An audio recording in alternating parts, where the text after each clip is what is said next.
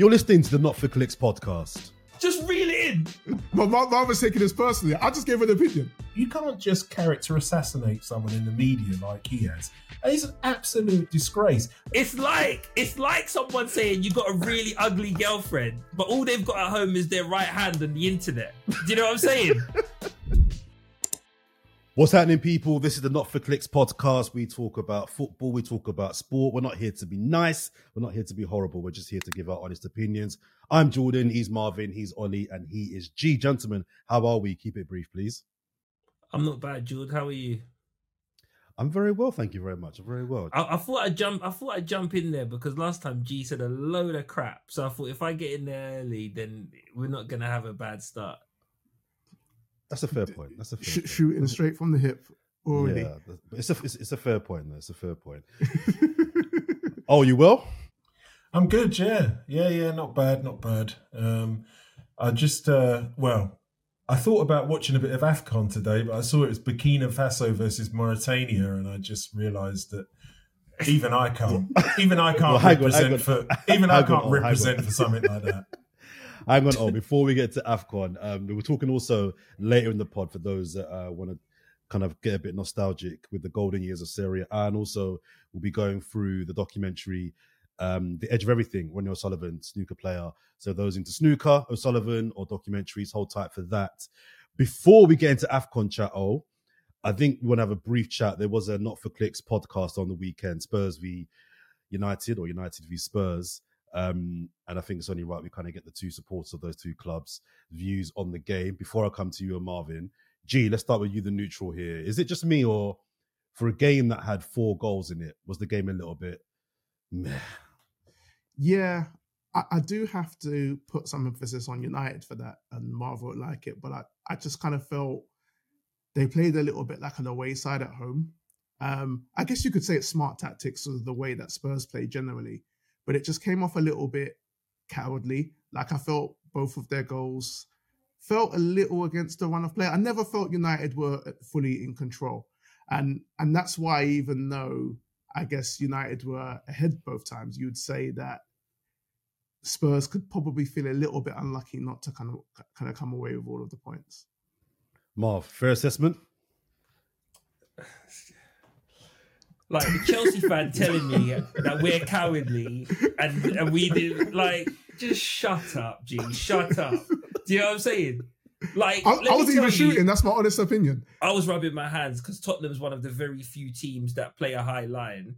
So I totally get why they'd want to do on the counter because we've got nothing else. You know what I mean? We've got nothing else. So let's see if we can just get people behind a high line, right? So it's not about cowardly. There was a tactic there. And then last but no means least, who the hell is G to come to my door about how a football team plays? Like, who is he? Last oh. pod Oh. we were watching Middlesbrough. He was giving it the big one. They got packed out, right? And I was wa- and G was right. The one thing I'll say about G, he was right. I was watching. They were dog. They were terrible. And then he comes and goes, oh, a bit cowardly, blah blah. We packed you out as well, G. We packed you out as well.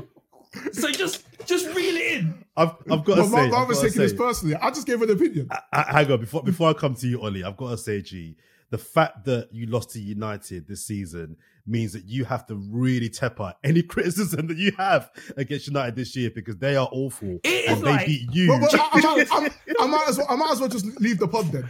Yeah, I agree. I agree. Do you know what it is, George?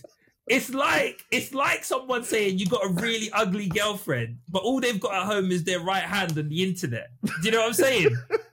Hey, some Like- some girl, some girlfriends I'd rather have the internet. To. Like you might as well have gone to O first because O's got skin in the game. For him to sit there and tell me that my team was cowardly, right? ridiculous. Oh, you knew what you were doing. oh, oh, oh, when, it, when, it, cowardly, oh. I, I think they were cowardly. They're at home. This is the point I was making. This is the point that Marv got so upset about. United were cowardly. They, it was disgusting to see United, you know, basically, basically circling the wagons and saying we're not going to come forward. We're just going to wait for you to make a mistake. That's just to me. I just think that is just for a team of Man United stature, for a team that considers themselves as one of the top sides in this country, and I know they're not going through a good a good spell at the moment, but still, it's Man United. They're at home.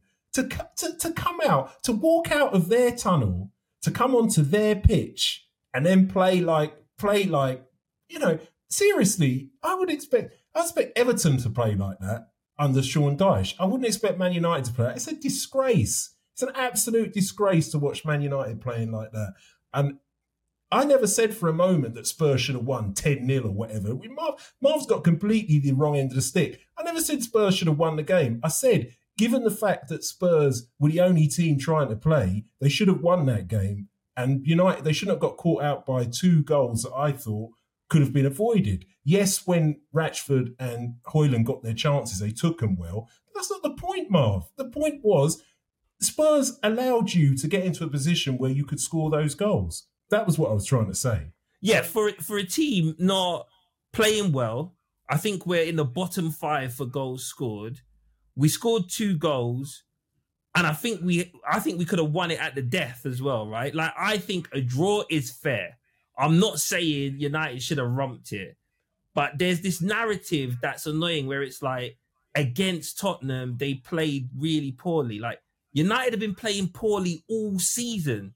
We've got no structure. Like Tottenham were just the next kink in the road for a team that's really out of sorts. So don't make this about Tottenham being unlucky. Just make it as United just scrimping and and, and, No, no, I'm and, not saying and sort I- of clawing Believe to, me, to try I'm and get not to the end of the season. Believe me, I'm not saying Tottenham were unlucky. They weren't unlucky because they gave away two You said- goals. you said they gave you away should have two won the game. goals. We should have won the game, but they gave away two stupid goals. So if you give away two stupid goals, do you deserve to win the game? What I'm saying is, given given the balance of the play, look, you shouldn't be conceding a goal in the first three minutes. That's that's the first thing. You shouldn't then be conceding to Rashford's goal when you've you've dominated the game and you've just fought your way back in to get to back to one one. That shouldn't be happening. Spurs concede too many soft goals. That's my point. No, but I'm going to assume, Ollie, that the fan base, and look, we're- going into kind of football fans podcast territory here now, so we'll just keep it brief here. But I'm going to assume the Spurs fans are getting excited because they're looking at it like, yes, United are in the mess, right? United have not been good all season at home.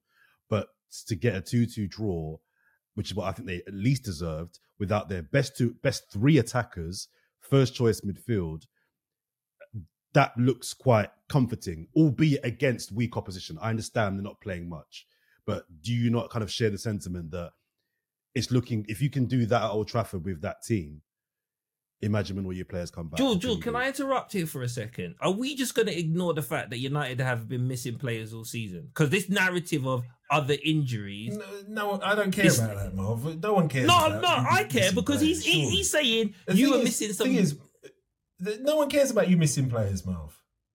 Why can you? You can't. You can't say that when we've had we had how many players out who were either injured or playing in the Afcon or playing in the Asia Cup.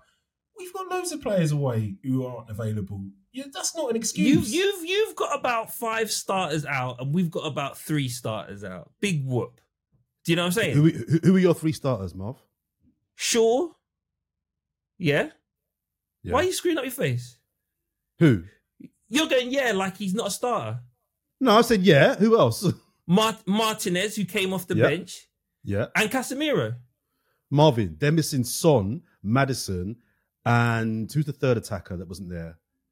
There was a third attacker. that was Kulusevski. Kulusevski. Plus, there's But no, first choice plus- midfield. That's yeah, a big plus, difference. Plus Bissouma and Sarr. And you, what you're talking about is, oh, Ollie, you're unlucky. Like United have been unlucky all season, but the narrative that you and other fans are like Do- United are do, terrible. Do, do, do you rate Shaw, Marvin? Shaw is probably, if not in the top three most important players we have at Man United. Guaranteed. And Would any Man? United fan that question. says, yeah, of course I rate him. I rate him over any player you got, G. I'll No, no, that's not- any player you've got. Chel- Chel- Chelsea at the bar. Chelsea's not the bar. Forget Chelsea. Do you, No, you rate he's, him? he's, no, no, he's asking me, do I rate him? I've just said he's a No, top forget- three player. Of course No, I rate I- him. no, I- I Don't asked try and to- put words in my mouth. But do But you rate him? Like I'm swerving the question. But Yes, the answer is yes, I rate him. I rate him. Marv is triggered. Fully I'm Alright, triggered because you, a Chelsea fan, is coming to my door like you're Yeah, sitting, G, just sitting G, top relax, of the G, league. relax, But G, do you relax. rate him? Let G, me tell relax. you. Let me tell you what I didn't rate when we G, were linked with. Cucurella as cover. That was Oh, embarrassing. Yeah. George, go to G- O, man. Go G, to O. G, G, OG G, relax, whoever. G, G, G, relax, relax, relax. G, you know what? Let's move on. Let's move on. To your, All right, to your um, to, to, just quickly, Joe, to your point on, before we move on. Um, it's it's becoming a thing for Spurs now, where it's not just about Man United. You've got to look at the fact that we've been to, uh, you know, three of yeah, yeah, three of last season's top four now. Yeah, Arsenal, we've drawn- City. we've drawn to, we've drawn both get all three of those games: City, Mm. Arsenal, and uh, and United the other day. You've also lost five on the bounce. Yeah, there are there are points at which you can look at all of those games and say we could have won that. We could have won that. You can't keep saying, "Oh well, we could have won that. We could have won that." Walking away and saying, "Well, you know, if only um, we didn't give away soft goals. We're giving away soft goals in these games every time." That's my point. It's not really All right, about let's- United. It's about the fact that we give away Yeah, no, I. I hear you. I hear you. I hear you. M- All right, let's more, move on more, to. more reason why United was shook and they should have put it on them. All right, G, all right, G. We, we know what you're doing now. We know what you're doing. Just, just relax. It's a long pod. It's a long pod. It's a long pod. Um, also, let's move on now to to, to Afcon. Um, Ollie mentioned it earlier on. Have you guys been watching it? And more importantly, have you guys been enjoying it? Because I think most tournaments, the first week is often a bit, a bit meh. Um, I- think meh is being quite kind, but am I being am I being a bit harsh? Um, G, you start. Yeah, I mean, I, I'm gonna try and put the positive spin because I know you guys are gonna you guys are gonna go in. so no, it hasn't. It's been it's been a really slow start. In fact, it's been a poor start. Uh, I guess my I mean my highlights have been um, Cape Verde's last minute winner against Ghana, um, just for the for the Ghana Nigeria uh, rivalry there. Um, also, I enjoyed Algeria's first half performance, but then they kind of fell apart. I think the only team that has really like performed to kind of standards has been um, Senegal, and um, I mean Lamine Camara, like that's a contender for the goal of the tournament already. Um, but generally speaking, no, it's been quite slow. But I'll wait for the pylon. I'll let the other guys kind of kind of come in and tell uh, tell you how bad it's been. Let let me go to you, Ollie, next then, because I've I've watched most games, not all games, admittedly. I just think some of the goalkeeping to start with, it's like it's so so bad. And I've watched the games I've seen. It's not only goals that have been conceded, but just goals that haven't gone in. But I'm just like, bro, what are you doing? Am I being? I've seen some good goals scored. I've seen some good goals scored, to be fair, but I've also seen some shockers go in. Again, am I being? Am I just being a bit negative? Well, it's not just the goalkeeping, is it? We it's it's long been spoken about that the defending um, from from the African sides isn't great as well, and you have to admit it's true.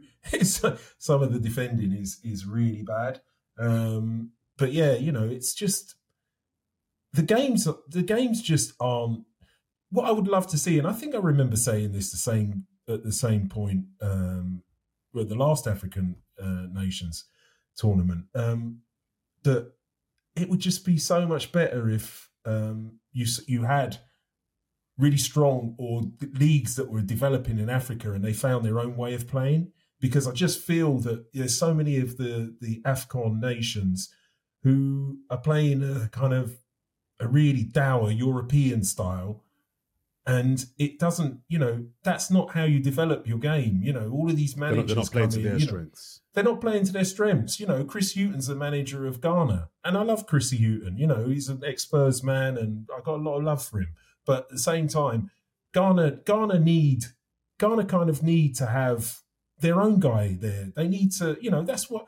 Look what Senegal are doing with their own guy running running the show. I know they've got good players and stuff, but you know, they're.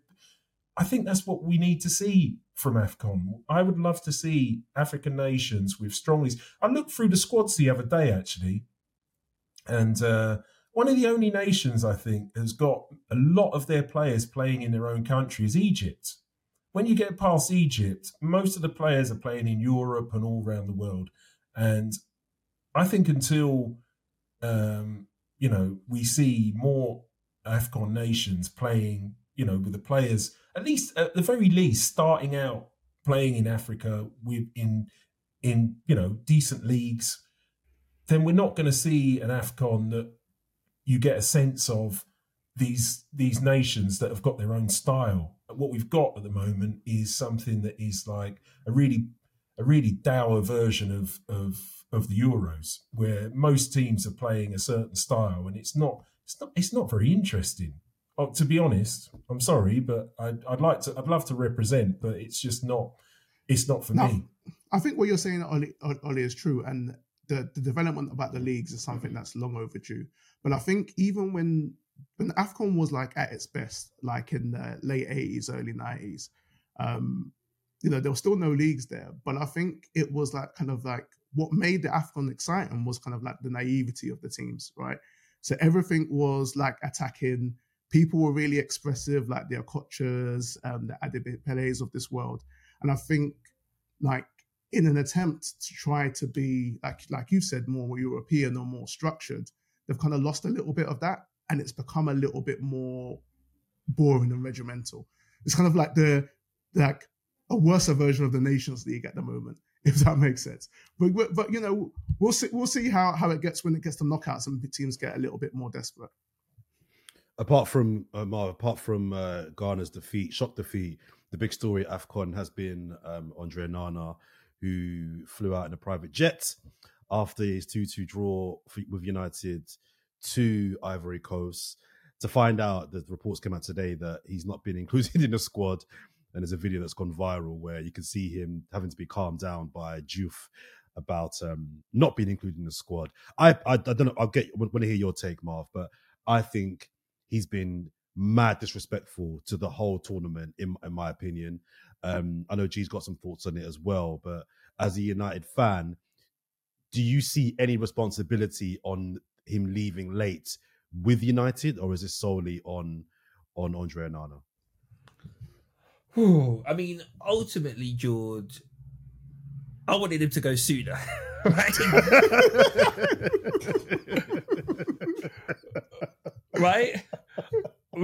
We got like a, a Turkish goalkeeper, and I've heard he's half decent in training. And no one can tell me that Onana's like got me 10 extra points this season. In fact, I'd argue Onana not got me out of Europe before Christmas, right? So so I wanted him to go sooner, and that's no disrespect to Onana, but if you look at it just out, It's at no disrespect. level- No disrespect. it could have been more disrespectful. on a personal level, right? That's a man that's yet to prove his value to Manchester United fans. So you can understand him trying to get maximum minutes because he wants to keep the person that I want to see out of the team. And we've only got one or two other games in this month, right? So I'm not angry at him for trying to cling on to his position because, like me, I think other Man United fans are keen to see if we've got something else that can give us a No, but no, but Marv, sorry to cut you there, but surely if this other keeper keeps two or three clean sheets in the time that he's away, he ain't gonna stay in goal. And on his spot is not. He's not been good. It- I agree. It, dep- it depends how well he does, George. It depends how well he does, and it and it, and it depends how long Onana's uh, re- really away, how far they get in the competition. Like, I don't like to answer your question. I digress a little bit, but to answer your question, I think if Onana's going to come to Man United and say, "Look, I can stay a bit longer," I've spoken to the to the team, and I can stay a bit longer. United's not going to go, "No, go." Like put some put some respect on the Afcon's name. I don't think an African person's ever even worked in the back office at United, so I, I, I can't blame United for that. It's an Onana decision. And let's be honest, when Onana signed, he had Come retired on, from Marv. international football. Marv, Yeah. Marv, come on. They asked him to stay. they asked him to stay, hundred percent. No, They they, asked him to didn't. stay. yes, they Well, course how- they did. how- no, but even How- if even if they did stay? Ollie, even if they did Ollie, I st- I don't put the blame on United at all. I think this is on Onana. If you're Onana, you want to represent your country at your continent's premier football tournament. Why is what Man United saying stopping you from doing that? I know he's got a beef with the management because of tactics and stuff. I get that. But either you want to be there or you don't. To rock up, the tournament started four or five days ago, Ollie. No, it's not just It's it's, not just that. Joe. It's not just that, but the, the the rest of the squads have been training for the last couple of weeks. It's not like I you just it's all on rock him. up for. It's not like you just rock up for the tournament you know, the It's day bad. it starts. You've got It's to go off to the No, but training can I- camp first. Can we just can we can we just make sure we're on the same page, right? When United signed Onana, Onana had no intention of going to the Afcon. Onana had retired from international football.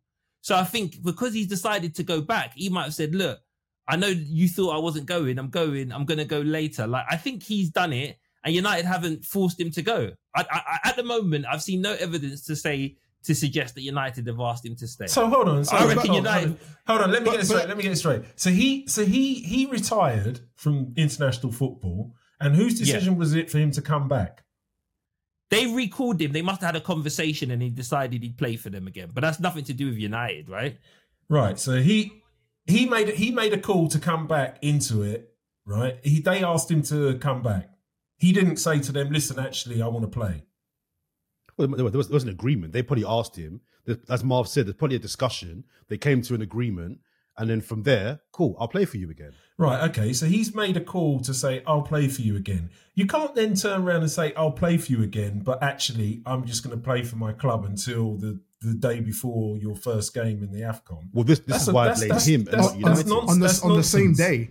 Fly. That's nonsense, Marv. You can't do that. You're either in or you're not in. You can't be No, but hang like, on, have on. half a foot in and you're like, Hold on, hang why, why are you coming to my door? His Uh, question yeah. was his question was whether it's a Manchester United decision. Yeah. I've said no. Was it an Onana decision? Yes. Was There's it disrespectful of Onana? yes.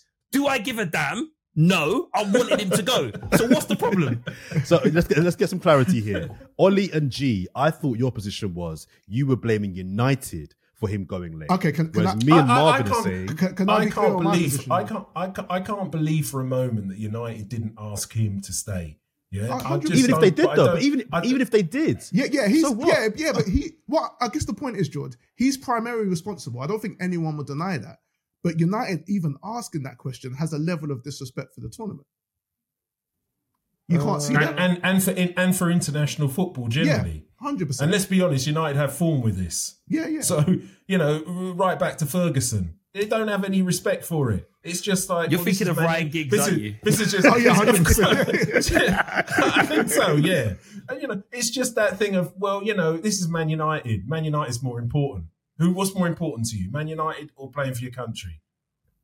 And I think I can't that, lie. You know, Oh, That's oh, fair, I that's can't- fair. I can't lie. I'll say that gave me goosebumps. Like I, still I- I have some. to say to you that that you know they got form with that, Jord, and I just Mm. think that Man United would have Man United would have said, and and and I can imagine Ten Hag went to him and said, "Listen, I'm fucked here. I'm fucked here. You know, I'm in real trouble, Andre. I'm in real trouble here. Sorry for my language, yeah, but I need your help. Yeah, I need I need to get through the next few games. Yeah, the new the new guys come into town. I need to get through the next few games. I need you here. Don't let me down. Yeah, I brought you to this club. Don't let me down. Jadon's already let me down. I need you. you know that's you, you know that's what's been said. You know that he, this guy this guy's fighting for his life at Man United. Let's keep it moving. I want to just personally shout out first of all three guys that I work with, friends of mine that have gone out to Afcon to cover it for British and African outlets. Miles, Tony, and Kweku. They do a pod. They do a um, platform called Content Club. So go check it out on Instagram. They're doing some great work. They're getting good interviews with some people out there as well. Um, to big them. you want to up. We might shout them out? I feel sorry for them. Shut up, man. I'm just giving them a little big up. They're doing some good work out there. No, man. they Loud deserve the big up, Right. but they, I'm sure they'd like to see some good football as well, Jordan. And at the moment, I don't think they're Oh seeing yeah, it. yeah. True that, true that, true that. All right. Let's um let's get on to now on our next topic, guys. Let's talk about a documentary that because on this podcast we'll be looking at films, documentaries, maybe a book, um, um akin to to different types of sports. And we agreed we were going to start off with the documentary The Edge of Everything, which is a documentary on the snooker player Ronnie O'Sullivan, seven-time world champion. Um, and I'll, I'll get to in a second, but someone that's heralded as one of the Britain's greatest ever sports uh, people. Um, Marv, let me start with you. What did you make of the documentary? Um, and what did you learn from from doc? I don't know how much you knew about O'Sullivan before the documentary, but what did you make of it? So, George, when I was younger, my dad watched a lot of snooker, right? And the John Parrott, the Steve Davis, the Higgins of this world. And I, I was a big fan. I was like a fan of Ronnie O'Sullivan because when I was watching it, he was a bit younger than the rest of them. And actually, the documentary, I can't lie to you at first. I thought, what have I signed up for here, right? I was, I was thinking, A, this is really depressing.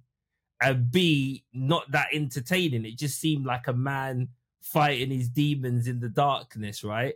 But actually, as it went on, I think it really humanized and brought to life the fact, like the mental anguish that a lot of these sports people are going through. And I actually quite enjoyed it by the end of it. Um, oh, what did you make of the documentary? Um, well, um, I actually, I actually thought it was a good insight into his mindset. I mean, but at the same time, it's it's amazing how he's kind of prepared throughout the documentary to kind of um, to to put away some of the players on the circuit that he's playing against in some respects.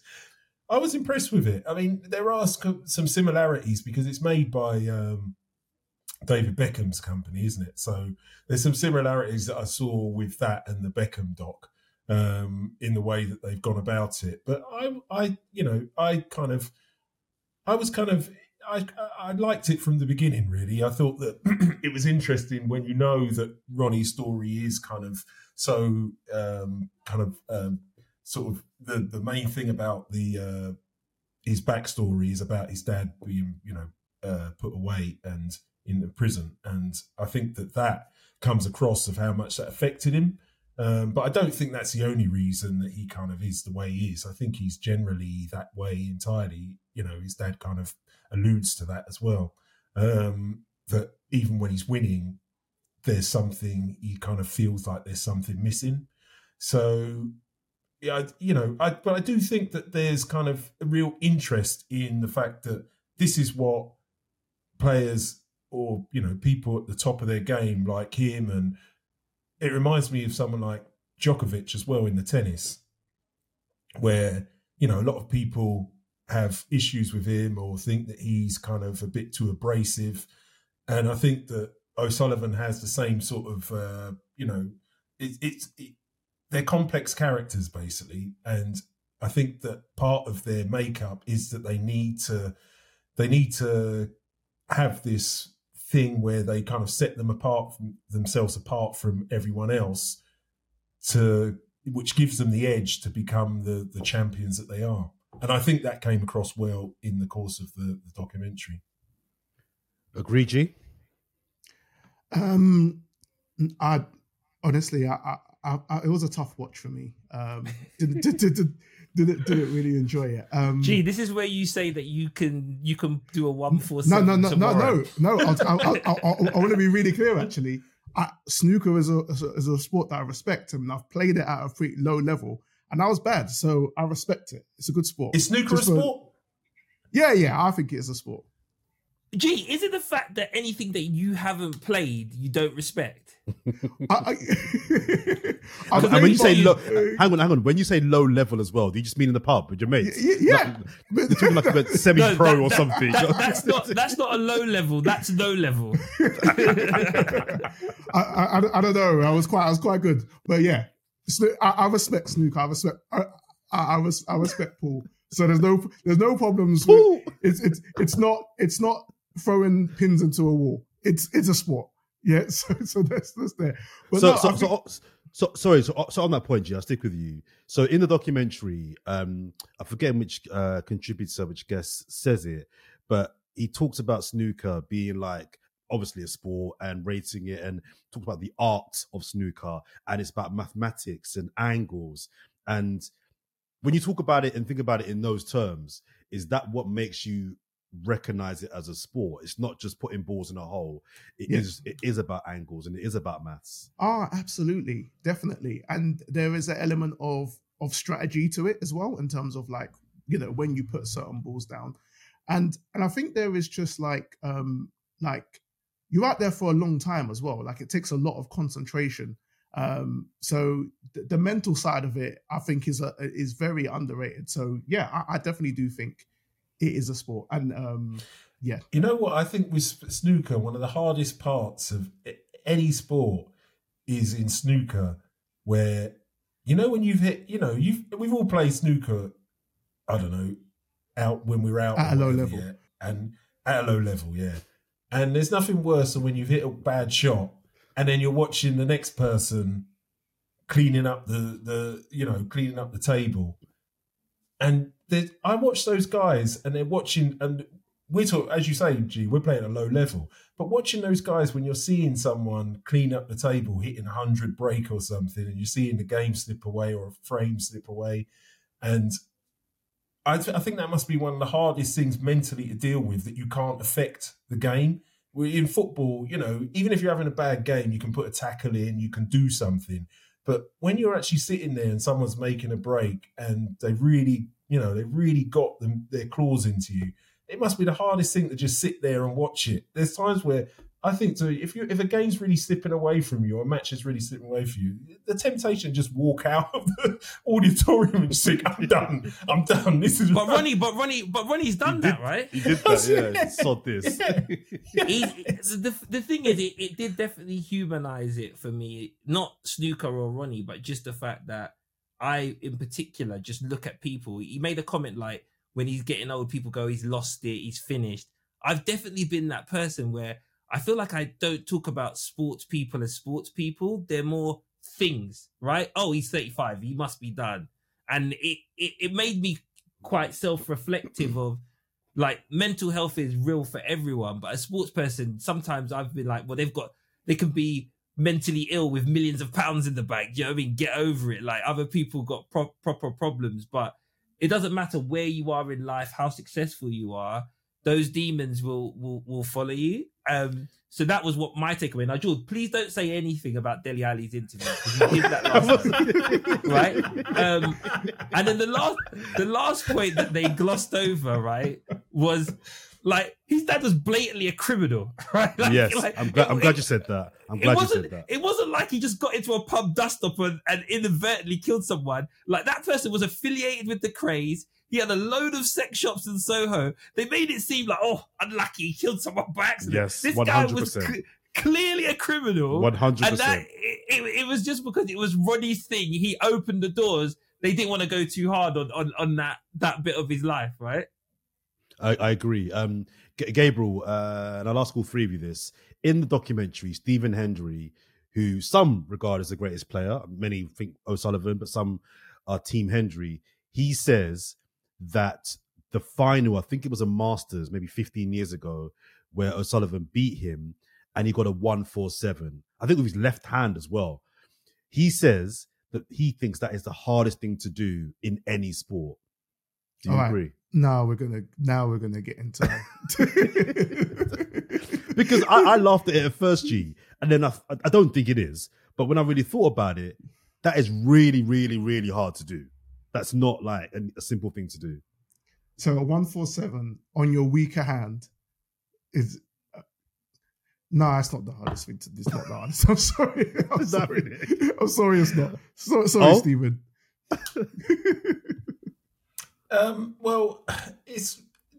I, I I can't understand G why you're not kind of. I mean, that's pretty It's incredible there. that he can he can play he can play uh, equally as well with both hands. Is Yeah, I mean, but the that's quite hardest thing to do right? in any sport.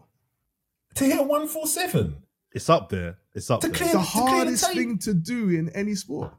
He cleared the whole table. G. It doesn't happen that often.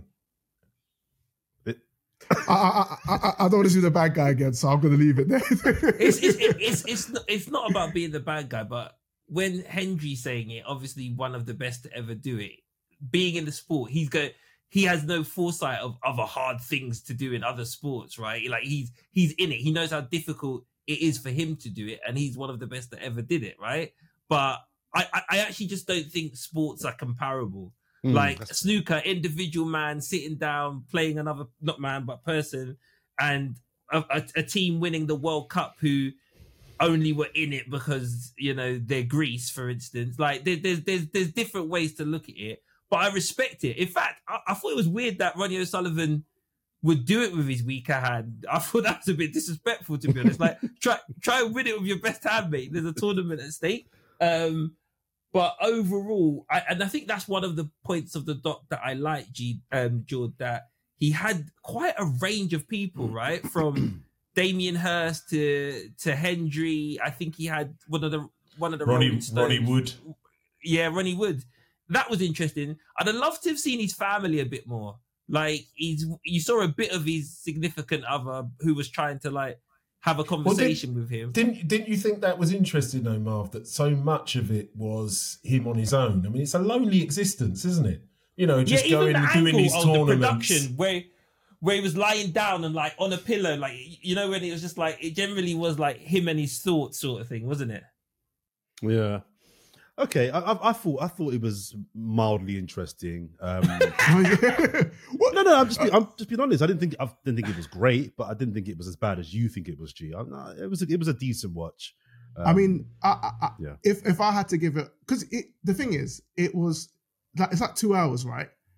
yeah, But but or hour and a I half. I think, hour and a I, half. I, wanna- I like I kind of felt like to go to any type of depth, you would have to have gone longer. But I was already at pains that how long it was already. It's like I just didn't like for something that was supposed to be so um you know so introspective. I felt he could have gone a lot deeper, like you know the, the lads have mentioned already, like with his family and stuff. But overall, and maybe this kind of goes back to the kind of the Dele Alli discussions. I was hoping, I, I I was hoping for a sports documentary. I didn't want another therapy session, and maybe that's kind of where why where I didn't enjoy it. I don't, That's fair. That's fair. and That's for, for my perspective, I, I similar to Marv, I used to watch snooker for a little while when I was when I was younger and kind of fell out of it around the time that when he was rising. So I really wanted to know about his story, how he rose. Maybe like a few like tournaments, like quarterfinal here, semi-final here, the build up Yeah, yeah, in the yeah. way that like the Jordan documentary did, for instance. Mm, But I mm. just kind of felt like it was like he got to a final, he won it, he's holding the trophy, and the next minute he's lying down in the dark room and he's upset again. Uh, finally and briefly, Ollie. Um, again, he's mentioned in the documentary. He's one of the greatest athletes of this country's produced. Would you have him in the top five British sportsmen of all time? Oh, absolutely, yeah. I mean, if we are calling it a sport, then yeah, he's up there. I think he's. I mean, I'm a, I'm a. I have to admit, I'm a great, I'm a big Ronnie fan. I think he's, I think he's box office. Um, and watching the Masters at the weekend, it was incredible watching him. Well, not just him. I- I've got to give Ali Carter some, some, uh, some kind of respect as well. I thought that whereas before when we all grew up watching snooker, snoo- a frame of snooker could go on for ages. You know what I mean? You could go on for a long time.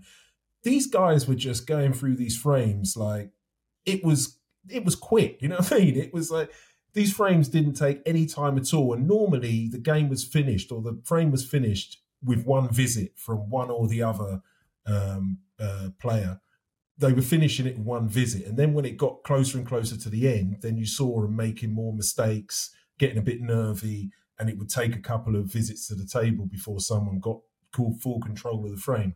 But certainly watching the game now, and Ronnie O'Sullivan has been what, you, what you're looking for with any sport is how someone kind of takes a sport and bends it to the way that they play and bends it into you know a version of what they've what they've done. And that's certainly what he's done with snooker. Snooker is snooker is a much better game for having ronnie o'sullivan because he's made it more exciting. He's made it a, a, a, a sport that isn't you know that you don't have the, the the sort of guys in it anymore who are just going to take ages to take one shot and yeah so i think he's well up there as one of the top sportsmen we got in this country Okay, let's give it a rating, guys. We're going to give it a rating out of five, and I'm going to come up with three criterias of which you judge this documentary. We'll do it for all docs that we judge, and then we'll come to a consensus as a team.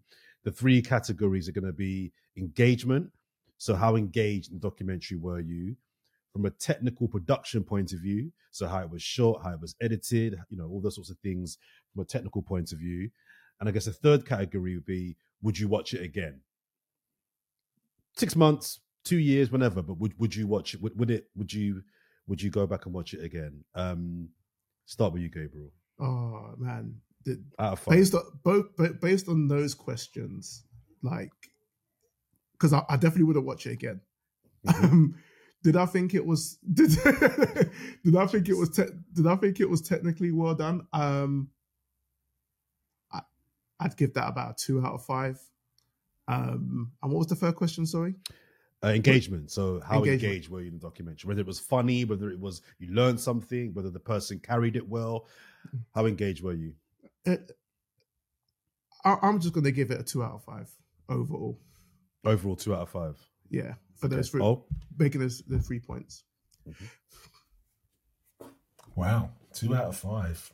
Um, so um, I would say that um, you know I would watch it again. Actually, there's little bits of it that I kind of would like to to kind of mull over a bit more. Actually, um, so yeah, I would I would say I'd watch it again. Um, uh, so yeah, I, I'd I'd probably yeah, I'd probably give that. So is it four? I've got to give a mark for the for whoever I'd see. no, no, it just one, yeah? just one mark, just one mark out of five, but based on those three criterias.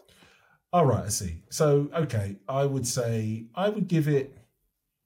Yeah, I'd give it a. I'd give it a. I'd give it a three and a half. Can I give it a We half? don't, we don't do half. We don't, we don't, we don't do halves. No, no, no halves. Three then. Three. halves. I give it three. Okay. Three out of five. All right. See, one one rating away, not that much difference. No, but it's out of five. So actually, you know, the, between three and four is quite a difference. When you, sorry, two and three is a, big difference. Um, I- I'd give it a three as well. I, I'd give it a three as well. Um, I wouldn't be rushing back to watch it again, but I thought as a as a documentary, I thought it was well produced, um, and I was I was pretty much engaged throughout the whole the whole documentary. So I'll give it a three. Um, we'll get Marvin's rating when he sorts his bloody internet out. Um, so what, what's that on average then? Out of the three of us, what's that? A, Looks like a three.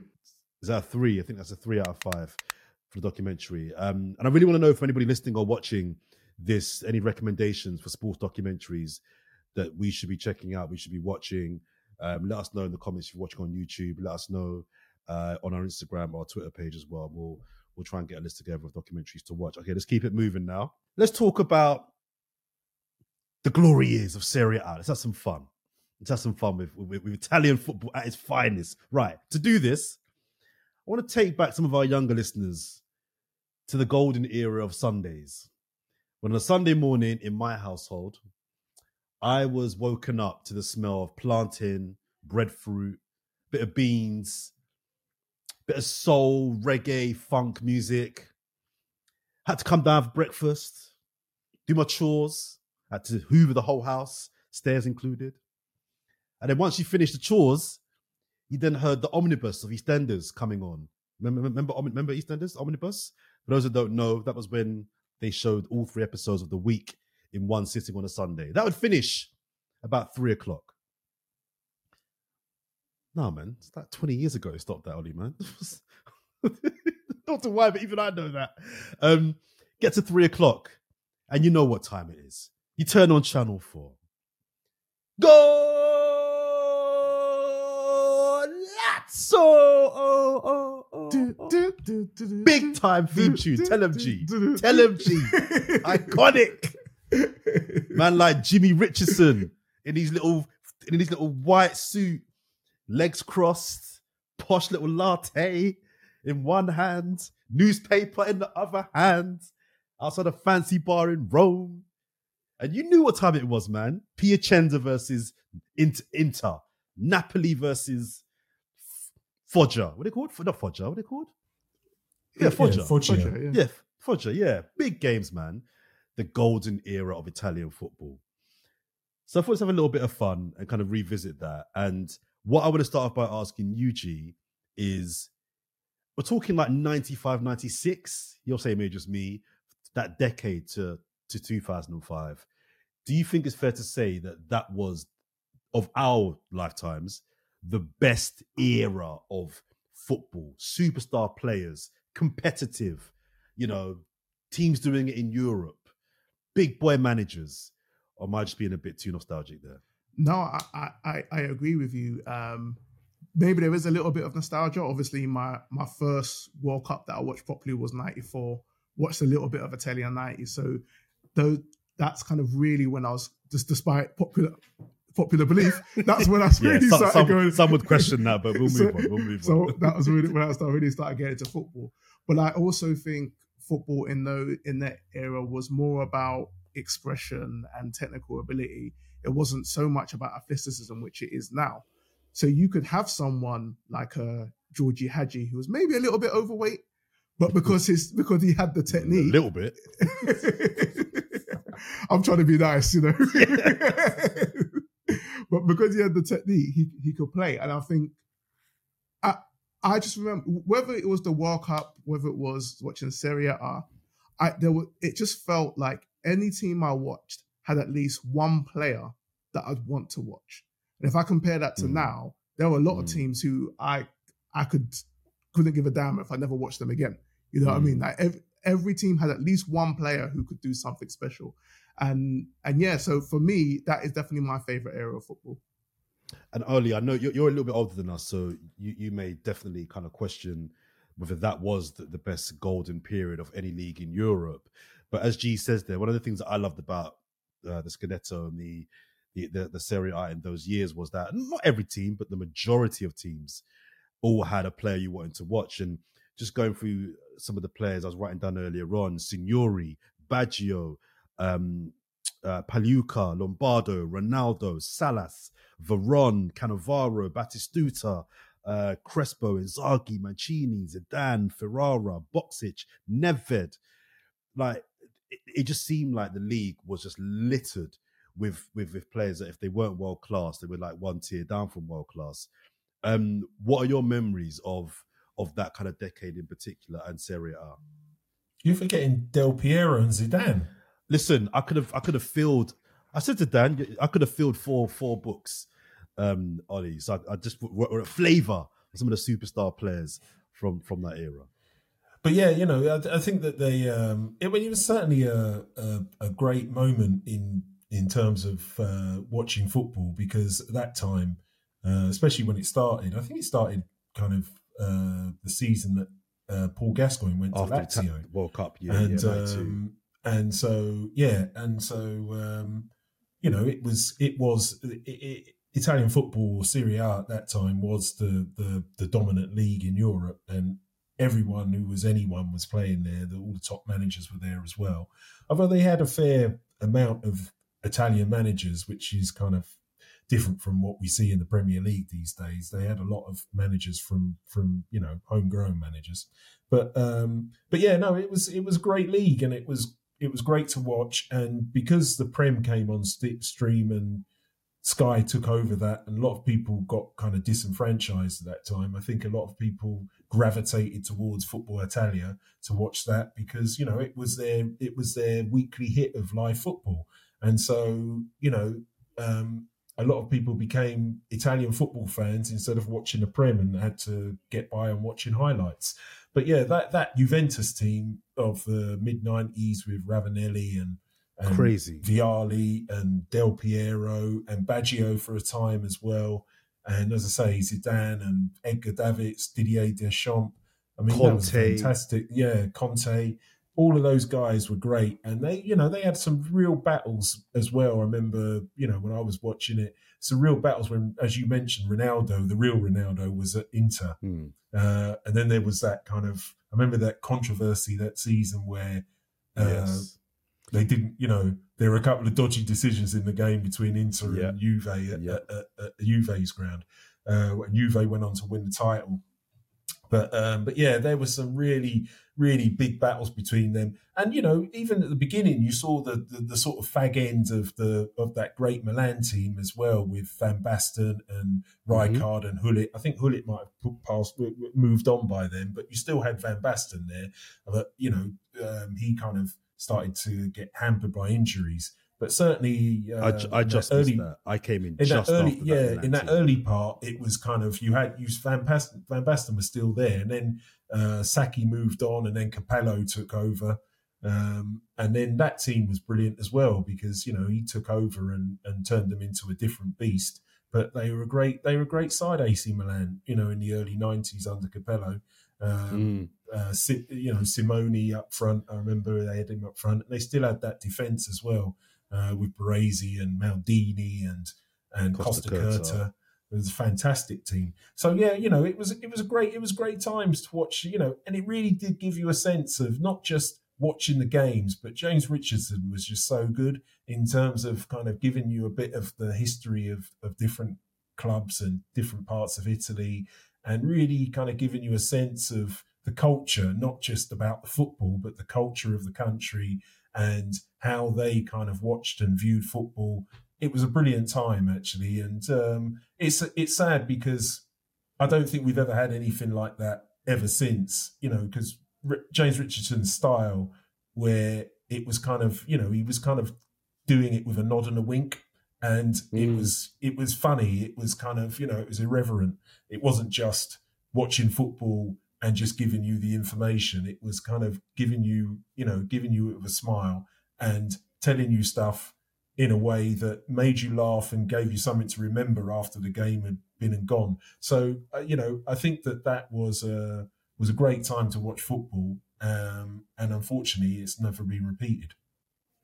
No, I, I, I'll come to you now, Marvin, as well. But one of the things I loved about Serie A in those years as well was that it felt like it was really competitive in terms of there were four or five teams could win the league.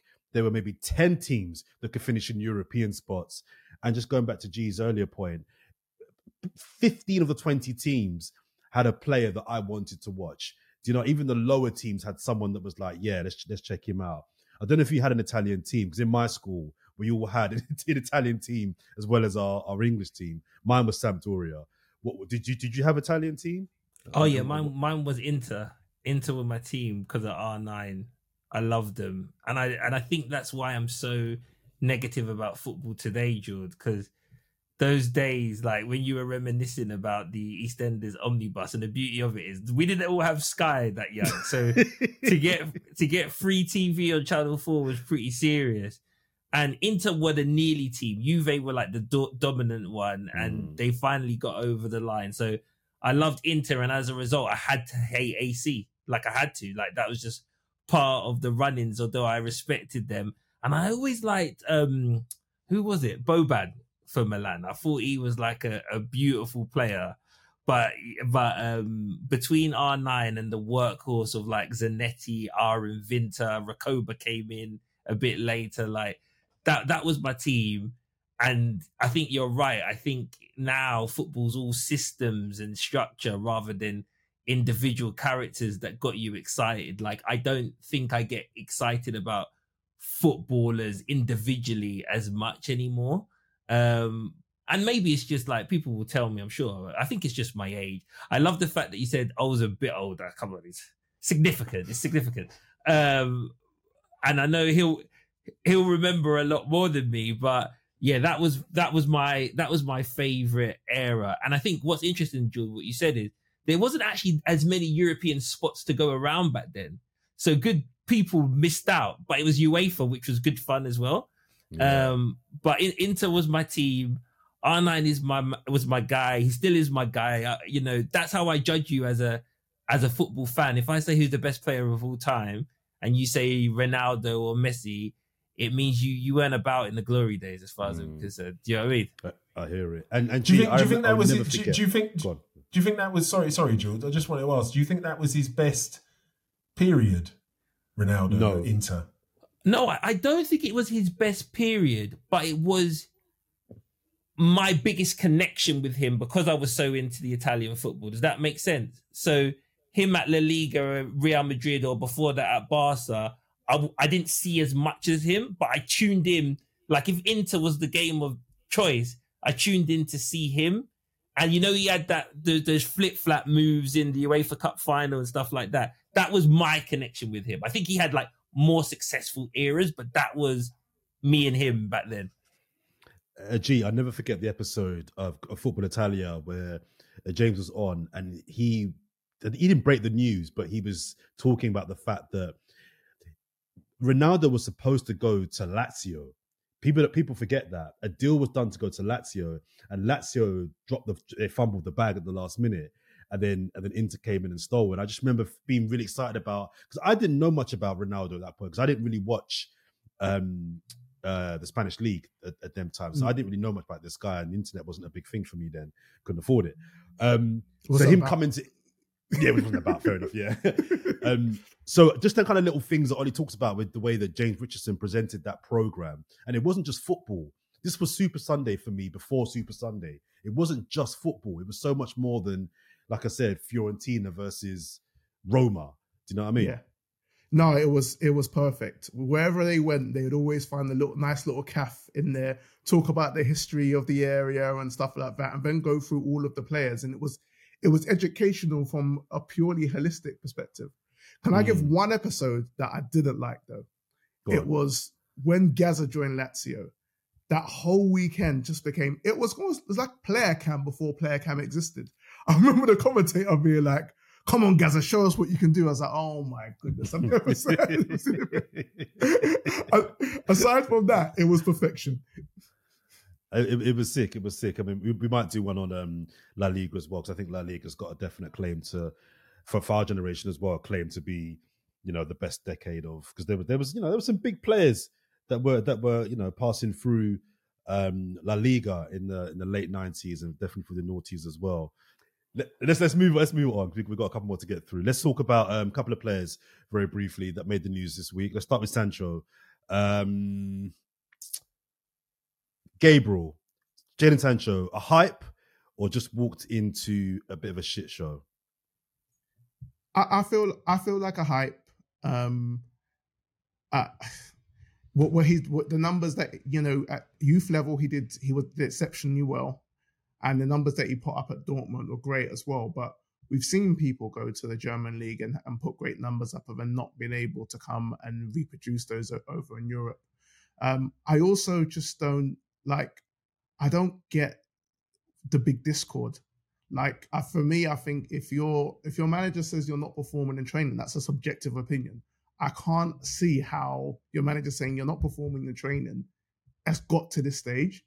And, and Marv is probably going to disagree with me, and I'm and um, but from the outside looking in, and, and Marv will know more deals. It looks like he's been indulged quite a bit, and he's never performed for United. So to be indulged to that level, and then to get one call out, which is an opinion in my opinion, it's not the worst opinion. I mean, compared to what Troy Deeney said, you know what I mean? It's a, it's absolutely a, minor. Just to say, I think he's not performed in training, and to come to all of this, I think he has to take a look at himself.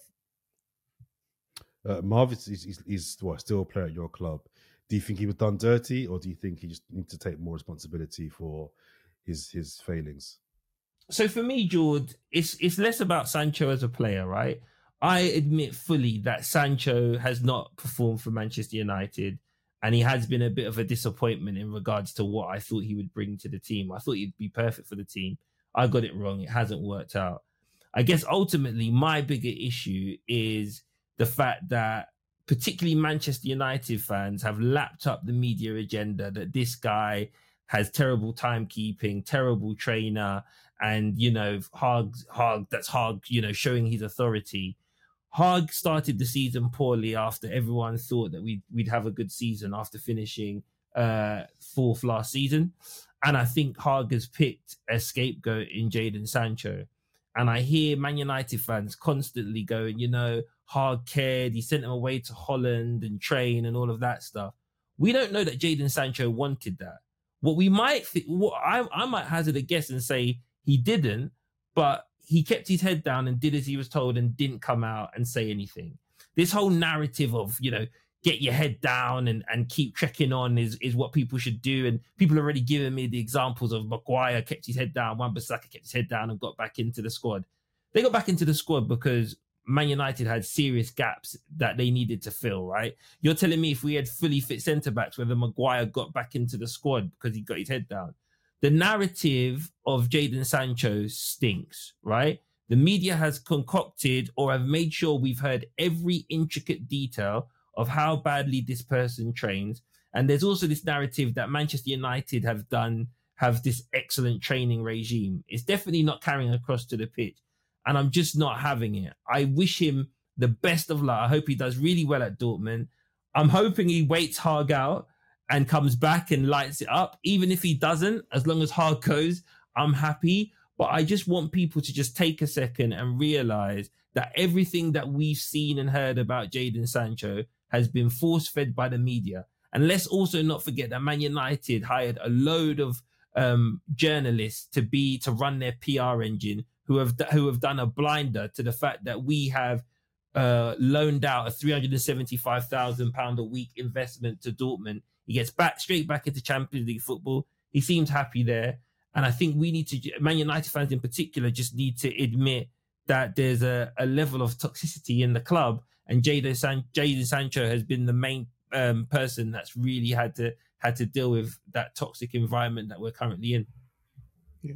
The All right, thing with cool. your your theory, Marv, is a lot of it is reading between the lines, like the assumption that he didn't want to go. Well, no, that G, tree G, I'm not. I'm not. I'm not saying that I'm right, but what I'm saying is the club have said his head wasn't right. He needed to get away, and he went and got away. And as a result, people are going that the club cares about Jadon so much, and we've tried to look after his mental health. If Jadon was that weak mentally, G, would Haag then say he's a terrible trainer and leave him out of the squad, or would Haag would would Haag would Haag have covered for him and made up an injury, something that that clubs do all the time? And the other narrative that just really gets to me is like people say he didn't just slag him off. He was asked a question. You're telling me that question wasn't a plant? You're telling me there wasn't bigger things to worry about? The fact that Man United went to Arsenal and got packed out? I'm not having it. And you're right. I am reading behind between the lines because I don't think the lines have been fair for a long time. All right, Marvin, big up. Thank you for that. Now let's stick with you, Marvin. What time is it now, Marv? Yeah, George, our new segment. What you talking about, Willis? All right. And if you don't get the reference, you don't get the reference. But we're gonna give, we're gonna talk about a certain thing that one of us have said this seen this week, and we're gonna give out the Willis of the week, right? So it might be something funny, it might be something outlandish, it might be something ridiculous. But what you talking about? So that's the section. okay, so talk us through, Marv. What's what's what's the Willis of the week that you picked Yeah. out for us this week? Uh, the Willis of the week has to be Troy Deeney this week. So for those that haven't heard, uh, Troy Deeney, he has his first managerial job um, at Forest Green Rovers. Um, really happy for him. I've met Troy a few times, interviewed him a couple of times. Uh, I like him. Uh, I think he comes across quite well. So Troy Deeney, he lost one of his first games now the weekend to Harrogate, and he basically called out the whole team. wasn't having it. wasn't happy with how they performed.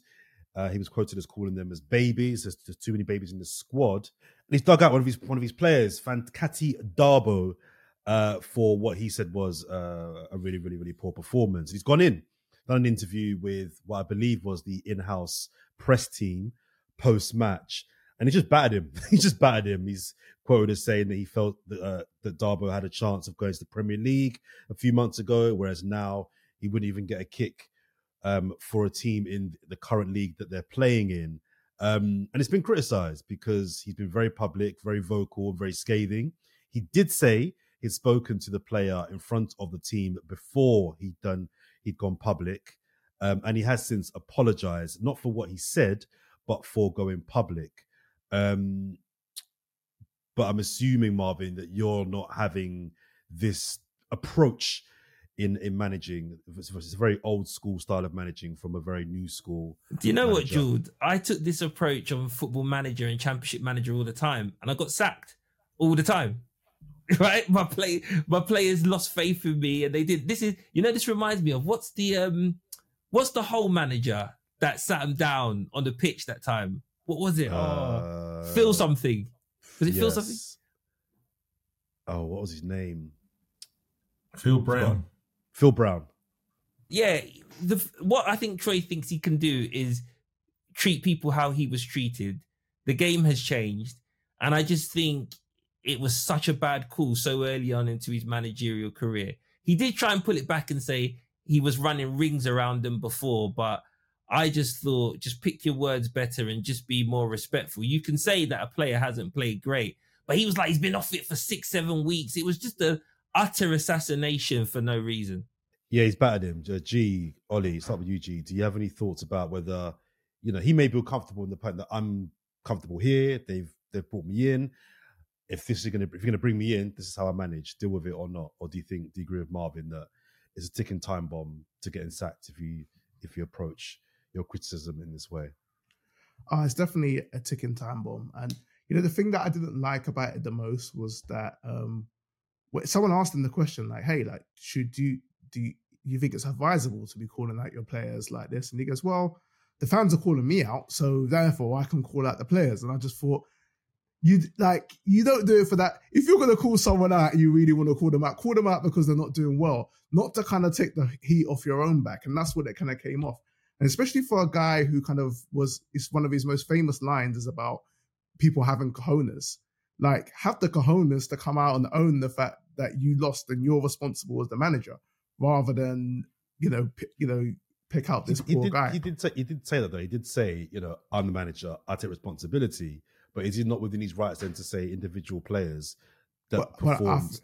I think when you when you talk so much about one individual player, you know, you can say, well, yeah, it's my responsibility. I'm the manager, but blah blah blah blah blah about this player. It it does it, it doesn't sit right. I, I I like I like Troy as, well, and I and like I hope he does well, but I don't think he's, he's come off well in, in in this exchange at all. Uh, finally, Ollie, the quote was, He has not been good enough for eight or nine weeks. Why do you think he was dropped at the start?